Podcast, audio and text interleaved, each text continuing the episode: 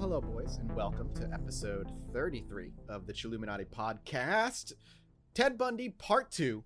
As always, I am Mike Martin, your host, joined by my. ah, you know, I can't. I'm so bad at improv. I can't do the same thing every time. Can't be like he's on, he's found on every LA street corner. It's Alex, Jesse. He's hilarious. I thought you were and just gonna say like my co-host and fellow human Mike- being. No, I gotta, I gotta, I gotta pump you guys up. Oh, okay. you know? Well, uh, what about uh, Say ba bang! Alex is here. Ba bang! Alex is here. Hey, and what do go. you know? There's Jesse. Ba bang! That cool work. Bing? That's our new thing, right? Nope, that is. I guess I- it's, well, it's my last episode. All three of us. All three of us. well. are part of Speaking this. of, it is not your last episode, as people predicted during the Krampus is an Alien episode. Thank you to the many people every day that I get tweeting and leaving messages that, hey, I'm listening. It's October 2019. Jesse isn't psychically floating above an architecture site. Alex isn't a ghost haunting the podcast, and Mathis is still reading books and researching. you don't know this. who says None of you know who, this. who says that we're only we're not just 25% of the way through the ARG? That's true. You don't know. You don't know how far how far, maybe I'm I've been dead this whole time. Maybe my my podcast audio is coming from the past. Maybe I've been dead. Little You know? little do they know we're not on a, like a Zoom call. S- Uh, Jesse is psychically projecting his voice directly into. I've been software. doing that for several episodes now. Now, now, now, now. He's like Professor X. We like he like we like rally to him in the psychic plane. Yeah, I'm Well, in speaking of Cerebro right now. you all listeners should rally to us on October 30th Yo, By plane, that is. out in Boston, Somerville, 7 p.m. to 10 p.m. All ages welcome. We're going to be doing a Halloween special out in the Once Ballroom out in Somerville, Massachusetts. I am so excited. We're doing Come join very- us. We would love to have you. We're gonna Drink a beer there. next to us. Look Yeah. at us.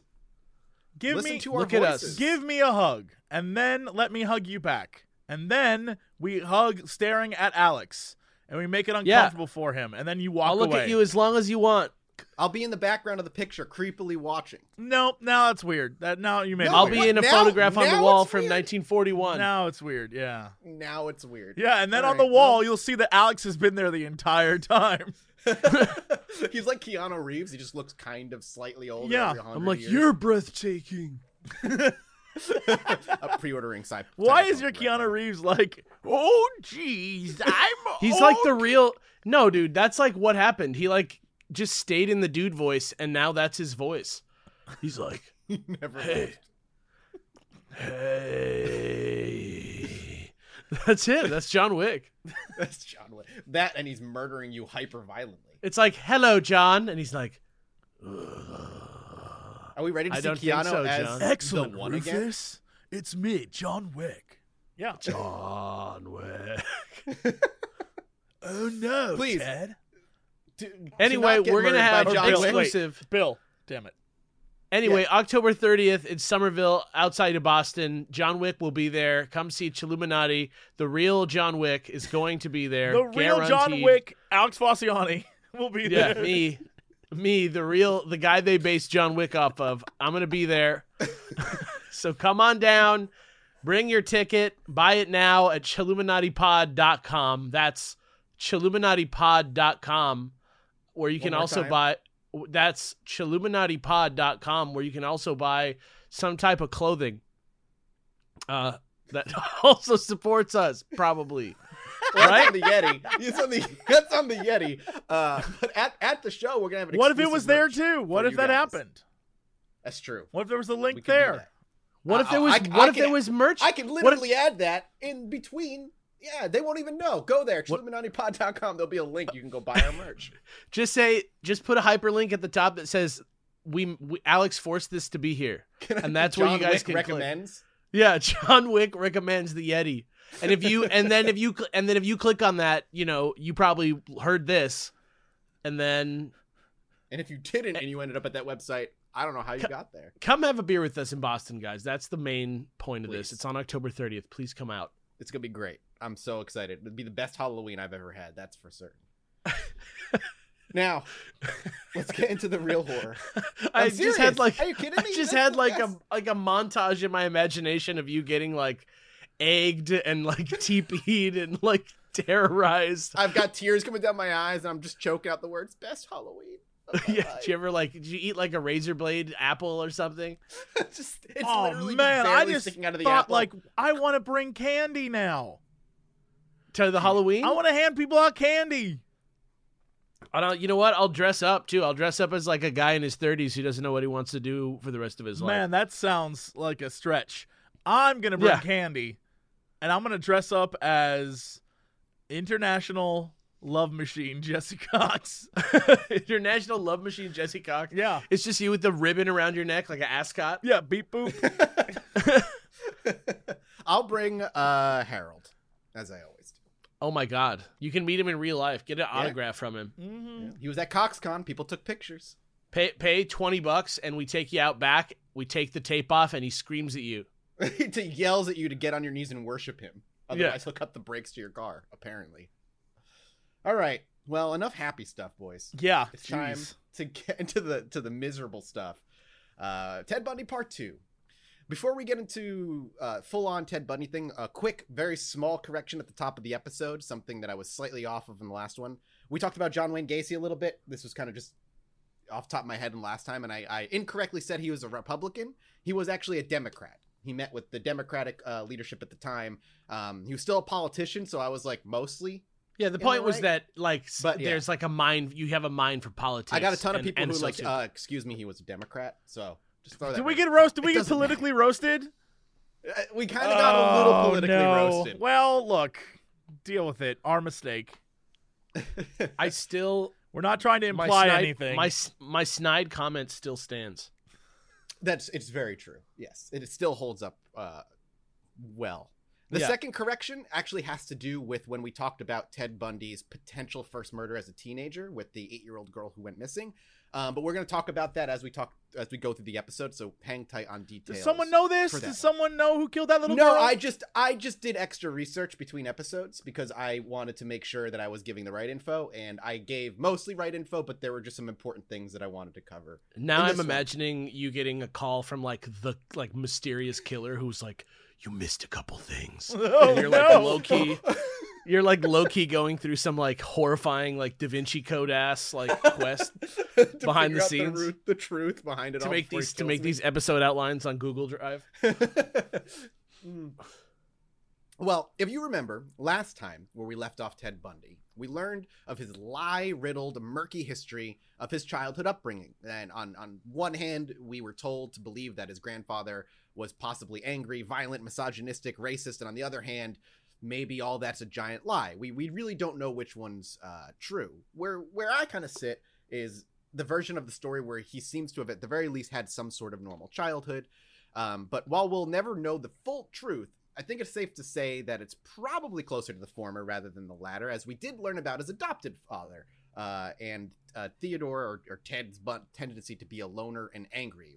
If remember from episode one, Those things are confirmed. Yeah, Yeah, those, those, things, things, we are know. all confirmed. We know for a fact that that is true. So I, I definitely lean a little bit more towards a normal childhood. Beyond that, it's also important to note that there's still quite a lot of victims that are unconfirmed but heavily suspected to be Bundy's victims. And everything we know about how and why he killed, who he killed, where he buried them, keep in mind this all pretty much just comes straight from his mouth. It's it's an untrustworthy first source, but when we take what he said paired with the evidence that was found at hand where some of the bodies were, uh, and, and Yeah, it doesn't feel totally scenes- crazy. Yeah. Exactly. A lot of it gives it breathes an air of truth into his own admissions, which is why, at the very least, when he talks about some of his murders, we you know you listen with a with a tendency to at least believe parts of it. But before we pick up directly where we last left off, a reminder that this episode could particular could be particularly rough to listen to for some people, as we're going to be talking about his early beginnings as a killer. Um, so certain topics might be a little bit rough. So just you know, prepare yourselves. It's not. What did you expect listening to the Ted Bundy episode? Of course, of course. But I just want to throw that out there. So let's rewind time just a bit back to October 31st, 1961, the day Ann Marie Burr, an innocent eight year old girl, went missing, never to be found again. This is the girl we were talking about last time. Yep, this is the girl Got we it. talked about in the first Okay. episode. This was the girl we briefly mentioned in episode one, the one that could potentially be Ted Bundy's very first kill. He would have been around 14 years old at this time. God, And on that's that so night- fucked up. On that night at 5:30 in the morning, the Burr family would realize that Ann Marie Burr was missing from her room. The living room door had been slightly left open as was the window in the living room. The young girl would never be found, but some evidence and forens- forensic testing led many to believe it was Ted Bundy who took her. Now, the first episode, it said there wasn't that much evidence, and that still remains true, but the things that were left are kind of important. It's At more that there in time- wasn't enough evidence to like Nothing to pin him. on him. convict. Yeah. Yeah, especially, you know, at that time when he's only 14, But- people weren't really thinking. Hmm. All right. well, do- let's go over the evidence. yeah, I was about to say, do we know what that evidence was? Yes, we do. Okay. Yes, we do. So at this point in time, Bundy lived relatively close. So much so that his paper route at this time included the neighborhood Ann lived in, and in turn, Ann's home. This house was also feet away from one of his own child his childhood homes. So it's not at all impossible to think he'd he'd known or had interacted with Ann at some point over her eight years of life. There's also the evidence of an unknown shoe print outside the open window that measured to size 6, which would fit the size of a typical teenage boy. The parents would then go on to speak to Bundy in 1989 before his execution. Afterward, they would publicly state that, quote, based on circumstantial evidence, unquote, they believe their daughter was taken and killed by Bundy, and her remains were buried somewhere on uh, the University of, and I apologize, I called, I said Pudget last time. I was also heavily, it's Puget. I didn't Yeah, want to correct you because I was like, I correct everyone too much. I'll, No, let, the, I'll let the internet have that one. well, one. if you're not going to, the comments are going Yeah, to. you know what? It's like a game. You got to let the audience correct you every now and again. Right. You got to drive engagement by making slight typos and pronunciation mistakes, just Yeah. to make sure everybody's paying attention. So good on you. You know That's what? inside baseball. Typos. Right. Yeah. Very Republican. Moneyball, the movie. right. Typos Yeah, are very Republican, is what I hear. So. That's such a Republican it's also move. very yeah. It's such a pu- it's leave such a a, John Wayne leave a Gacy message in Republican the move. comments. Oh, excuse me. There is a Democrat who made a typo. yes, keep that engagement high. I'm sitting there like, uh, so after the conversation, the parents believed that he did it and her remains were buried somewhere on the University of Puget Sound. It's completely possible that this is all a giant lie that just kind of seems to fit nicely with Bundy's timeline and his upbringing because again, this admission that the parents got came right from his mouth. However, the foot's the the footprint obviously fits a younger person. Though I'm left wondering, since we know nothing that comes out of his mouth can be trustworthy, if he's telling the full truth. Episode 1 was an entire example of lies muddying the truth uh, because he needs to be the center of all things at all times. And in 2011, forensic testing of material evidence from the crime scene at the Burrs house, and I quote, yielded insufficient intact DNA que- uh, sequences for comparison with Bundy's, unquote. And that's the extent of all evidence we have at this particular time. so they were literally neighbors. They were they were neighbors. Literally, at some point, he was he because the house that belonged to that was his childhood home. It was his uncle's home, and he Uh-huh. would go and visit and spend time there as a kid over over the course of his upbringing. And he also dead ass said he did this once, right? he said it to the parents behind closed doors. Whether that why you know, why whether- did they all have a time not, to ch- talk? Why did they have a chance to talk to each other? Uh, a lot of people got interviewed. well, he was on he was on death end. row, and I He imagine this is right row. before his execution. And people were like, Yep. "We need to have closure," and the family was like, "I just want to talk to him, so I know." Oh, so they were like, "Did you kill my daughter?" And he was like, "Yeah." Here's- whatever whatever he said, Ugh. they walked out believing he did it and believing her remains were on the University of Puget Sound. Here's the thing. I feel like if you're a narcissistic asshole, isn't it kind of like wouldn't you if someone came to you and you're like, I'm gonna be dead anyway? Like, yeah, yeah, I killed her. Yeah, exactly. So how do you trust anything my- this dude he's a sociopath. like how You do you trust can't. anything he says? I don't know. I feel like he would You be like, can't. Yeah, sure I did. like, yeah, okay. I would love to know do? more I- about I'm that. dead next week. You know, like I would He- love he- to know more about that Puget Sound situation. Well, the other thing with serial killers too, especially those who are convicted and get put on death row, towards the end they just start admitting to even things that they never did. Well, yeah, it's a celebrity trying thing. to build their legacy. Yeah, they're trying to build their legacy. So it that's why I'm still left wondering. May like he might not have, and see, he could have just you know it just lined up coincidentally with him, but who who fucking knows? But that's that's the extent of what we know about that particular disappearance. Um, because we're going to talk about what we know are his first two confirmed kills this episode, which is kind of the the birth of the monster in such a in such a way. So when we left last left Bundy, he had recently enrolled in uh, UPS Law School in 1973, broke up with his girlfriend uh, Stephanie Brooks as some sort of psychopathic power move, Ugh. and by April, Bundy had begun to skip his classes right around the time women in the Pacific Northwest started to disappear.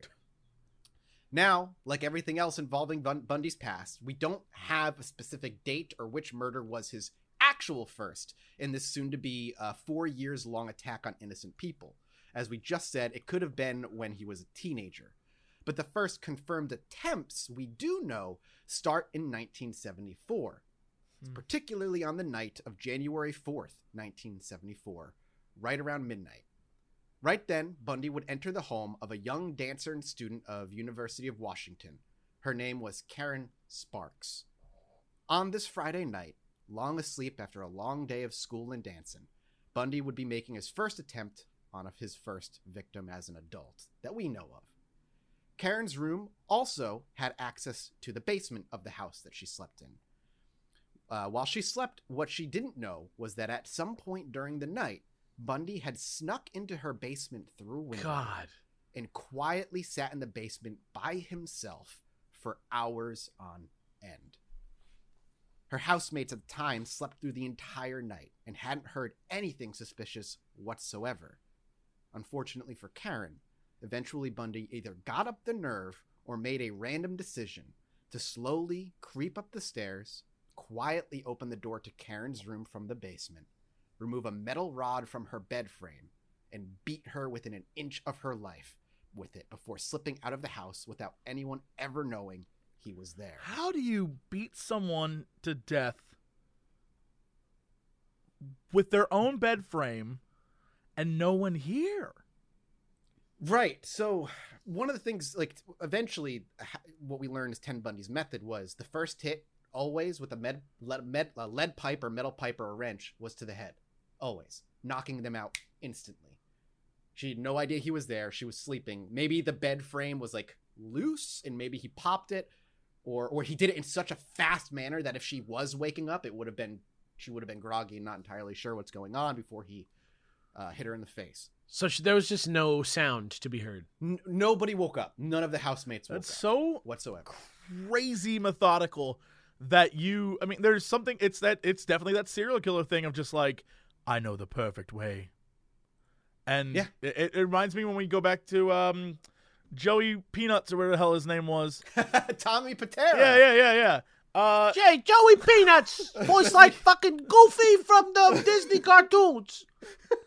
Joey Peanuts, Goofy, Tom- Tommy Pitera, and Mickey. But Tom- who's Donald? Tommy Tommy uh that's uh Tommy Walnuts is is Donald. Frank Tommy Gange. Walnuts. To- no, Frank Gange is the Donald Duck. Uh, yeah, big tu- big tuna Giuseppe. Uh, so the but but going back to that, like he knew every Exactly. single point on the human body that was like, this is how I kill him really quick. This is how I hack him up. This is how, like. It's almost like you're a butcher and you're just dealing with meat and like, all right, here's where you cleave this and this is where you do this. And and I imagine people who, uh, you know, this is a fact of life, kill animals in order to uh Yep. g- send them off to be butchered. They know exactly like this is the most painless way. Yup. They like know exactly how to do it. It feels very much like that, where he's just like, yeah, okay, whack to the back of the head and just goes to town. Yeah. Like that's crazy. I even think in one of his interviews when he was on death row, he said, you know, the first few murders are methodically planned to, to the to the second, whereas on your twentieth you forgot the crowbar, and like you you know you have to improvise because you just get so used to it. The difference between I think someone like Pitera and like Bundy is that Bundy was an emotional rage killer. Everything he did was be for his own sexual satisfaction, his own desires, Sure. and his needs. Where Tommy Pitera, he lasted so long because he, in his mind, served something greater the mafia, the the lifestyle, all of this killing was. A He was like doing a job, success. yeah. Now he was still a serial killer and he was still effed up, but he had that rationalization of like, this is my job, this is what I'm good at, this is my calling, I will not fuck this up. Where Ted Bundy, four years later, was just completely frayed and just didn't care anymore, and it was just kind of doing it because it's the only thing that gave him any sense of potential feeling or emotion Oof. just it's just interesting. Um, so the next morning, Karen's roommates had no idea anything was wrong. When she didn't come out for breakfast or lunch, they then decided to check in on her room, only to find her beaten, bloody, unconscious body laying there, a pool of blood surrounding her, in an absolute mess. But most importantly, she was still alive. Jesus. She would be Christ. brought to the hospital after 911 was called, and Karen, luckily, would actually survive. Was Though this the this only person who survived? Uh, I think one, uh, no, uh, an, an abduction, an, an abduction attempt happened happened in '76 that he failed, and I think he failed another abduction attempt in uh, '75. Wow. I'd have to double check. Um, but uh, yeah, while Karen was lucky that she survived, to this day she still suffer, suffers permanent brain damage and will for the rest of her life. I actually listened to an interview uh, with her a couple of days ago from 2018. Um, and really, the the the long lasting effects is like difficulty reading, comprehension, retaining information long term. Um, but she can still speak and is uh, you know, it's not like she's she has somebody typed out for her. She still speaks and is very with it. It's just slower difficulty with comprehension and stuff like that. Um, she's just she's lucky she's alive. Now, in my mind, there's no question Bundy fully intended to kill Karen that night. Um, as his next attack would actually be no more than a month after this. And normally with serial killers, uh, there's usually a wind up time to the first kill, and then there's a long period of time between that first kill and the second kill. The first kill is usually meticulously planned, and there's a sense of uh, there's no real sense of rush until the moment of for the serial killer. Afterward, there's like this sense of release, and uh, their next victim isn't for months, sometimes for some even years, until eventually that need becomes sated again, but needs it more and more and more, and it kind of acts like an addiction for serial killers, where it starts to ramp up, and they need to start doing it every three months, every two months, every month, every two weeks. And then usually that's when you see them start to get caught because they start getting lazy. They start killing in areas closer to their homes. But Bundy is different. And I think the reason he's so fascinating is because he dove head first. There was no looking back. There was no slow wind up. There was no slow attempts. It was first attempt, second attempt, and then for the next four years, 30 confirmed, but likely much more. Which to me doesn't make him an outlier. If anything, it means that we don't have all the information because it sounds Correct. like he probably was killing before this. Yeah. Yeah. And that was his wind up, and this is his acceleration rather than it be like, Mhm. oh, he's so different and he just kills Yeah. without caring and he did it really No, quickly. I- There's probably stuff, just information people don't know. That's so I- I- weird. I fully agree. I, I fully think the the muddied history and, and everything adds to it lets you like most conspiracy theorists, right? You leave enough blanks and you can plug in the holes yourself. Mhm. And he, all he if Muddy did one thing in his life, uh, you know, with with any sort of of success, it's muddying his past. He he did an excellent job at making sure nobody really knows the history of him up to this point, basically. Uh, it's from here on that we have a much more substantial understanding of his actions and his murders. But Karen survived, and that's you know, uh, it's it's, it's horrifying what happened, and, and to think that he sat in her basement for hours. But thank God she lived, and she can still tell her story to this day. His next victim would come four, three weeks and six days later, on February 1st of that year. And like before, she also was a student of the University of Washington, and for work, she was a radio broadcaster. She also lived with five other girls, as most who on the campus ended up doing. And much like his first victim, he would head to the basement of the house first. It's likely that Ted Bundy ended up casing this place for days on end before he made his attempt, and we'll talk about why in a minute. The difference was the victim's room was also a basement room, and her name was Lynda Healy. She was two quarters away from graduation and leaving the college for good. On the night of February 1st, after a day of, uh, at work and a nice night out at the local bar with some friends, she would be seen for the very last time by her housemates opening the door to her basement room dressed in blue jeans, a white blouse, and boots. The following morning, Lynda's typical 5:30 a.m. alarm clock would go off so she could head off to work that day. But by 6 a.m., that alarm was still going off, so her roommates would head downstairs to wake her up, only to see that she wasn't anywhere to be seen. Fuck. Assuming she had left a little early for work that morning, they thought nothing of it until the phone rang. When her roommate answered it, it was Lynda's job asking for her. And that's when it sank in that something was a little off. But her roommates decided to have a more detailed look around to see if anything else was off, or maybe Lynda was elsewhere in the house. When they took notes, uh, that's when they took note of two things. Lynda would usually go to work on her green bike every single day, and in the basement, there her green bike sat untouched where it always was, unmoved. But the most important thing that was noticed was the basement side door that led directly into her room. Fuck. See, while Lynda never used that door, as it was almost impossible for it to lock correctly on the outside, someone had unlocked it and left it unlocked when they left the room. Still, though, it wasn't quite enough to have them call the cops. Maybe she left out the side door in a hurry or something went wrong. So they all went about their day and attended their classes, which, of course, none of them Lynda ended up showing up for. And later that day, Lynda's parents showed up for dinner. They were supposed to have met Lynda tonight and have dinner with their daughter, but she'd not been seen all day and still hadn't returned home. Hmm. That's when they all decided to call the police. Shortly thereafter, the police arrived. They were led downstairs to the basement room by Barbara, which was her roommate, a roommate of Lynda's who shared the basement but had a separate room separated by a ply wall. After being led into Lynda's room, the detective began to look around, and one of the first things he did was pull back the blankets on her bed.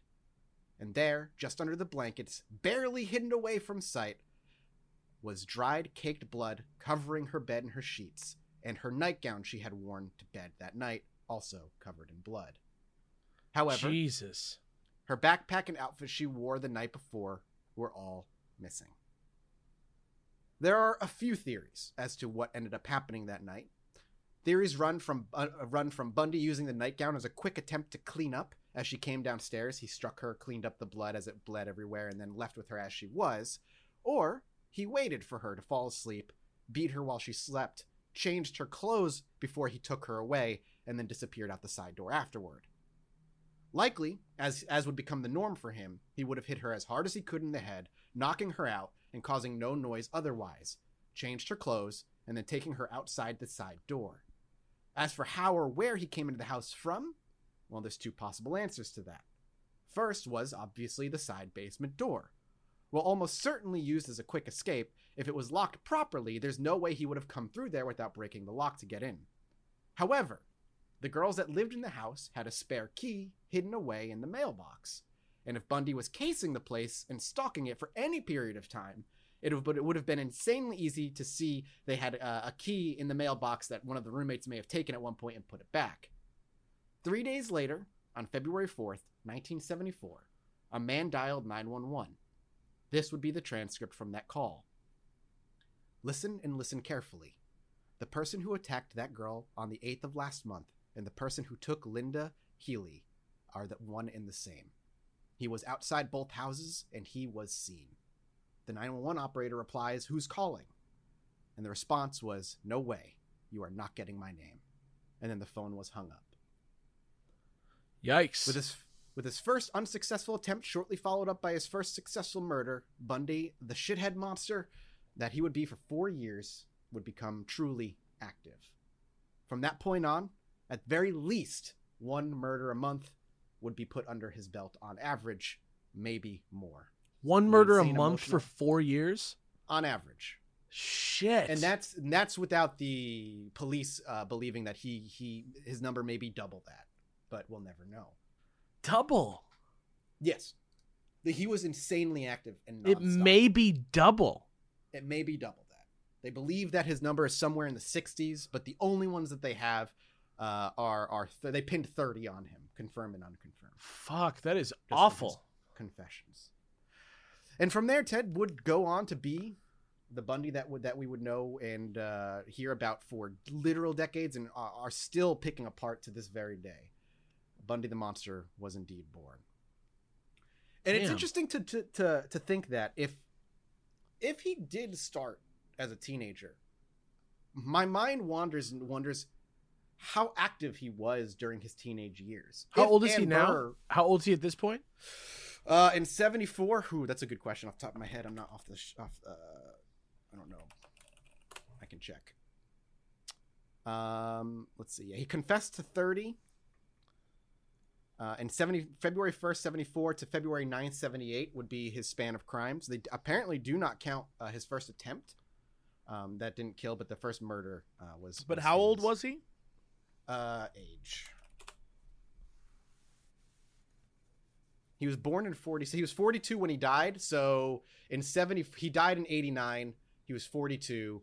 Uh, how old would he be in 74? 89, 79. So he's 28? So he's 28. Yeah. So there was like a 15 year gap where we don't know how many people he killed. Correct. We don't know if he was active or if he was not active. Uh, again, if his teenage years are truly where he started, I mean that's a decade. If 14 was his first, if this this eight year old girl was his first, that's 10 years of potential wind up time. And if he's you know fits the profile of many other serial killers, it's very likely he was killing animals for a long time as well. That's almost always part of of a, of a, the kind of evolution of a serial killer. Sure. Is there any Bundy animal evidence? Uh, not that I that I have written down or read about, but it's possible. Has he talked about it? Oh, Let's see real quick. It feels like a lot of his early life, the whole thing about it is how much of a mystery it is and how much it, it all seems fake but also real and everything he tells you is is just sort of like unreliable. I think that's part of it. Part of the mystique of him as a as a crazy. Yeah.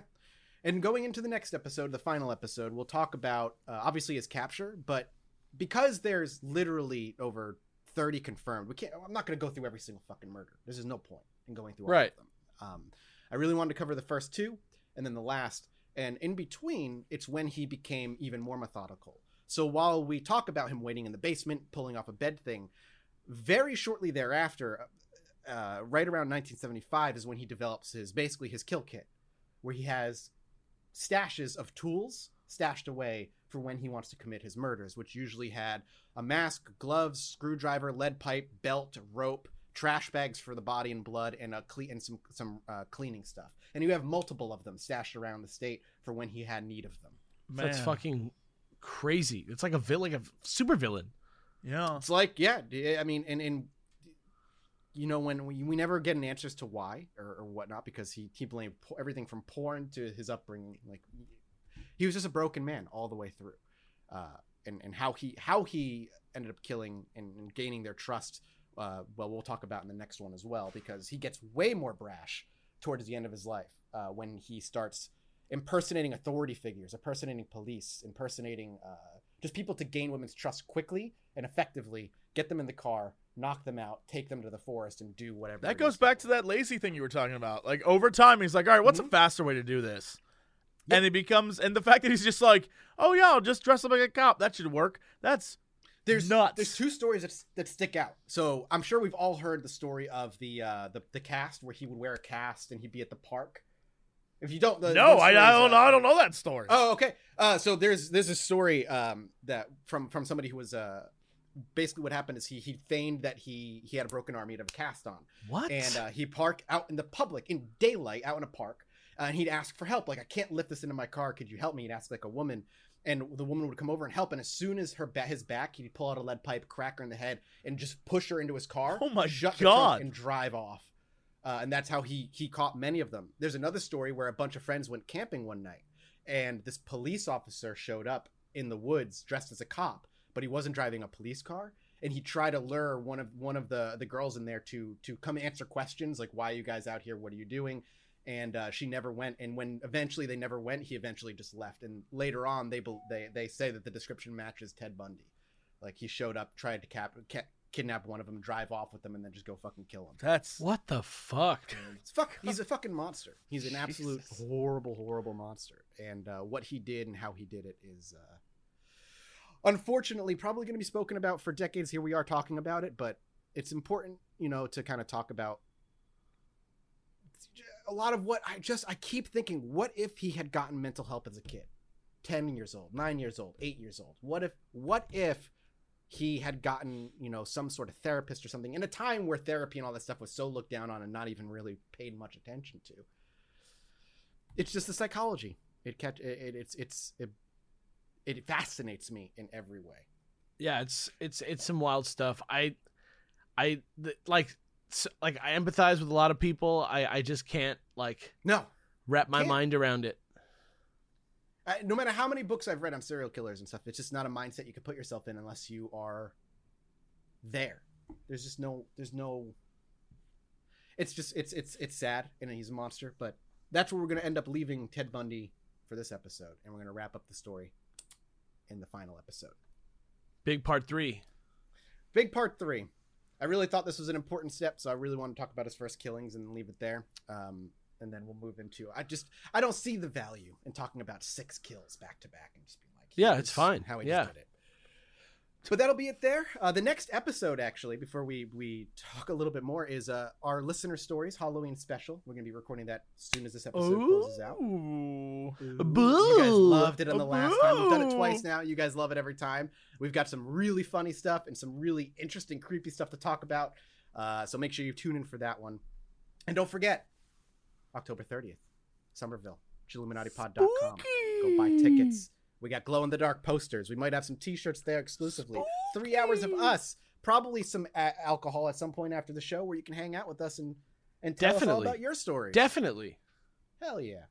Spooky.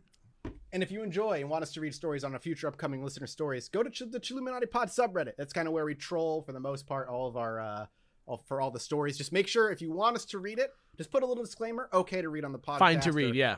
Fine to read anything either in the story itself or in the title, so we know which ones we can check out.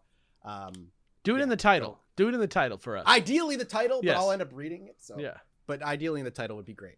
Uh, but as always, boys, thank you for joining us. We are over 900 reviews. We are 90 reviews short of a thousand reviews What? over on iTunes. Oh We're still maintaining a pure five star average. So please go if you like the podcast, go drop us a review. Let us know wherever you listen. Podbean, one of the nine people over there, would be great. yeah. iTunes, Spotify, all. Thank you for listening, everybody who's just started listening. It's crazy. The numbers have been pretty wild lately. So thank you guys. Yeah, Ted Bundy one was the most listened to day one episode we've ever put up.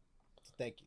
That's great. Um, and it's so cool to see people on on uh, podcast day, which was on Twitter the other day, recommending us. And we love you. Thank you guys so much for letting us do this because this shit is a passion, and I love it. So we'll see you guys in the next episode. Thank you so much for listening, and we'll see you next time. Peace. Bye. Goodbye.